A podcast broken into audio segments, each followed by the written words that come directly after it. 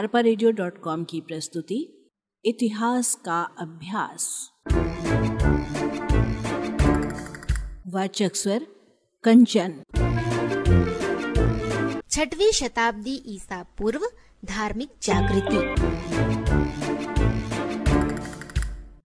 जब ईरान में जरथुस्ट, यूनान में हिराक्लिटस, चीन में कन्फ्यूशियस और लाओसी के द्वारा बौद्धिक एवं आध्यात्मिक क्षेत्र में धार्मिक क्रांति हो रही थी।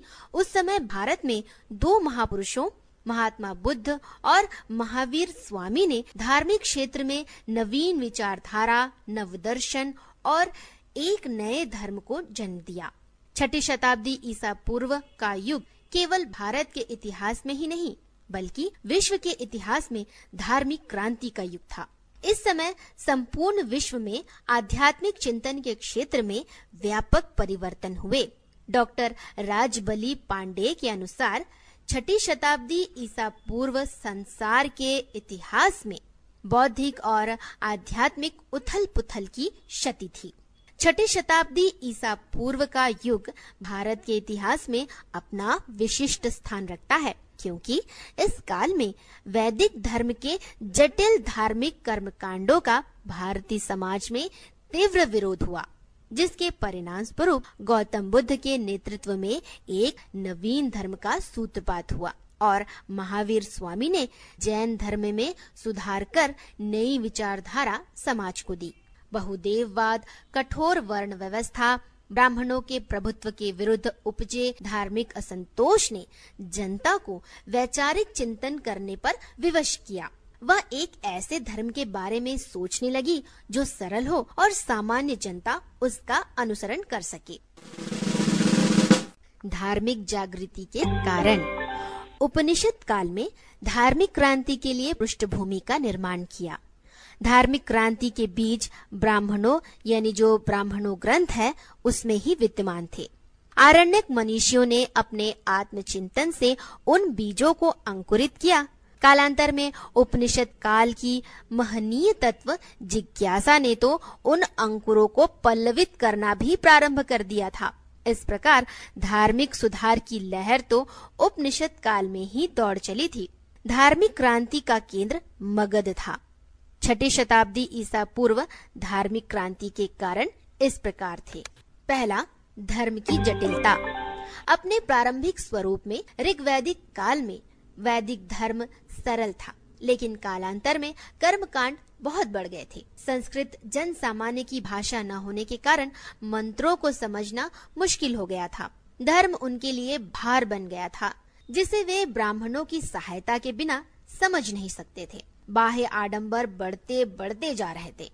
परिणामतः धर्म संबंधी कार्यों पर ब्राह्मण वर्ग का ही प्रभाव स्थापित हो गया था। दूसरा, बहुदेववाद। सृष्टि के सभी महत्वपूर्ण तत्वों का मानवीयकरण करने से बहुत सारे देवी देवताओं की स्थापना हो चुकी थी, जैसे स्वर्ग के देवता सूर्य, सावित्री, उषा, विष्णु, शिव पार्वती, ब्रह्मा, वायुमंडल के देवता, इंद्र, मरुत, वायु, रुद्र, पृथ्वी के देवता, अग्नि, सोम, पृथ्वी आदि। इन देवी देवताओं की उपासना करना अनिवार्य था और प्रत्येक देवी देवताओं की पूजा करने के अलग अलग विधि विधान थे। तीसरा, खर्चीले और कठिन यज्ञ। ऋग्वैदिक काल में कोई भी व्यक्ति सरलता से यज्ञ कार्य को स्वयं संपन्न करता था। लेकिन धीरे धीरे यज्ञ कार्य बहुत जटिल हो गए थे। यज्ञ हवन करने के लिए एक साथ कई पुरोहितों की आवश्यकता पड़ती थी।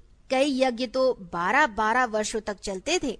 यज्ञ के लिए बहुमूल्य सामग्री क्रय करनी पड़ती थी। इस प्रकार यज्ञ इतने खर्चीले हो गए थे कि जन साधारण की पहुँच से बाहर थे। चौथा, नवीन कृषि प्रधान अर्थव्यवस्था का प्रारंभ। लोहे का उपयोग 600 ईस्वी पूर्व के लगभग प्रारंभ हो गया था, जिससे निर्मित लोहे की कुल्हाड़ियों से जंगलों को काटकर कृषि योग्य भूमि निर्मित की गई। खेती के लिए लोहे के फल वाले हलों का उपयोग होने लगा, जिनमें बैलों का उपयोग किया जाता था। परंतु वैदिक परंपराओं के यज्ञ में पशु बलि दी जाती थी, जिससे पशुधन निरंतर कम होता जा रहा था। मांसाहारी लोग भी पशुओं का वध करते थे। राम शरण शर्मा के शब्दों में, वैदिक प्रथा के अनुसार यज्ञों में पशु अंधाधुंध मारे जाने लगे। यह खेती की प्रगति में बाधक सिद्ध हुए। असंख्य यज्ञों में बछड़ों और सांडों के लगातार मारे जाते रहने से पशुधन छिन्न होता गया। पांचवा, कठोर वर्ण व्यवस्था। समाज चार वर्गों में विभक्त था। ब्राह्मण, क्षत्रिय, वैश्य और शूद्र। ब्राह्मणों को धार्मिक कार्य और शिक्षा देने का दायित्व सौंपा गया था। क्षत्रिय युद्ध और शासन करने का कार्य करते थे। वैश्य कृषि, व्यापार और पशुपालन करता था। शूद्र वर्ग इन तीनों वर्गों की सेवा करता था। उसका समाज में सबसे निम्न स्थान था। शूद्र वर्ग को वेद पढ़ने का अधिकार नहीं था। प्रारंभ में वर्ण व्यवस्था का आधार कर्म था। इसलिए एक ही परिवार के सदस्यों में से एक विद्वान होने के कारण ब्राह्मण कहलाया और दूसरा सदस्य व्यापार कार्य करने से वैश्य कहलाया। लेकिन कालांतर में वर्ण व्यवस्था का आधार जन्म हो गया। ब्राह्मणों के प्रभुत्व और श्रेष्ठता का विरोध क्षत्रिय वर्ग ने किया, जिससे ब्राह्मण और क्षत्रियों के मध्य संघर्ष प्रारंभ हो गया। राष्ट्र की सुरक्षा और शासन व्यवस्था का भार क्षत्रिय के कंधों पर था, जो कि अत्यधिक महत्वपूर्ण था। इसलिए क्षत्रिय भी अपने को ब्राह्मणों से श्रेष्ठ मानने लगे। ब्राह्मण क्षत्रिय संघर्ष ने धार्मिक क्रांति में महत्वपूर्ण योगदान दिया। क्योंकि बौद्ध धर्म के प्रवर्तक गौतम बुद्ध और जैन धर्म के चौबीसवें तीर्थकर महावीर स्वामी दोनों ही क्षत्रिय थे और उन्होंने समाज में स्थापित वर्ण व्यवस्था का तीव्र विरोध किया था। छठवा, ब्राह्मणों का प्रभुत्व। डॉक्टर विंसेंट स्मिथ के शब्दों में ब्राह्मणों के अतिरिक्त अन्य उच्च वर्गों के पढ़े लिखे व्यक्तियों ने ब्राह्मणों के विद्या तथा मोक्ष के द्वार की कुंजी रखने के एकाधिकार के विरुद्ध विद्रोह कर दिया। छठी शताब्दी ईसा पूर्व तक आते आते ब्राह्मणों की विचारधारा में महत्वपूर्ण परिवर्तन हुआ। वे अपने कार्य से विमुख होने लगे। सांसारिकता में उनकी रुचि बढ़ने लगी थी। इसके बाद भी उन्हें समाज में विशेषाधिकार और सुविधाएँ प्राप्त थी।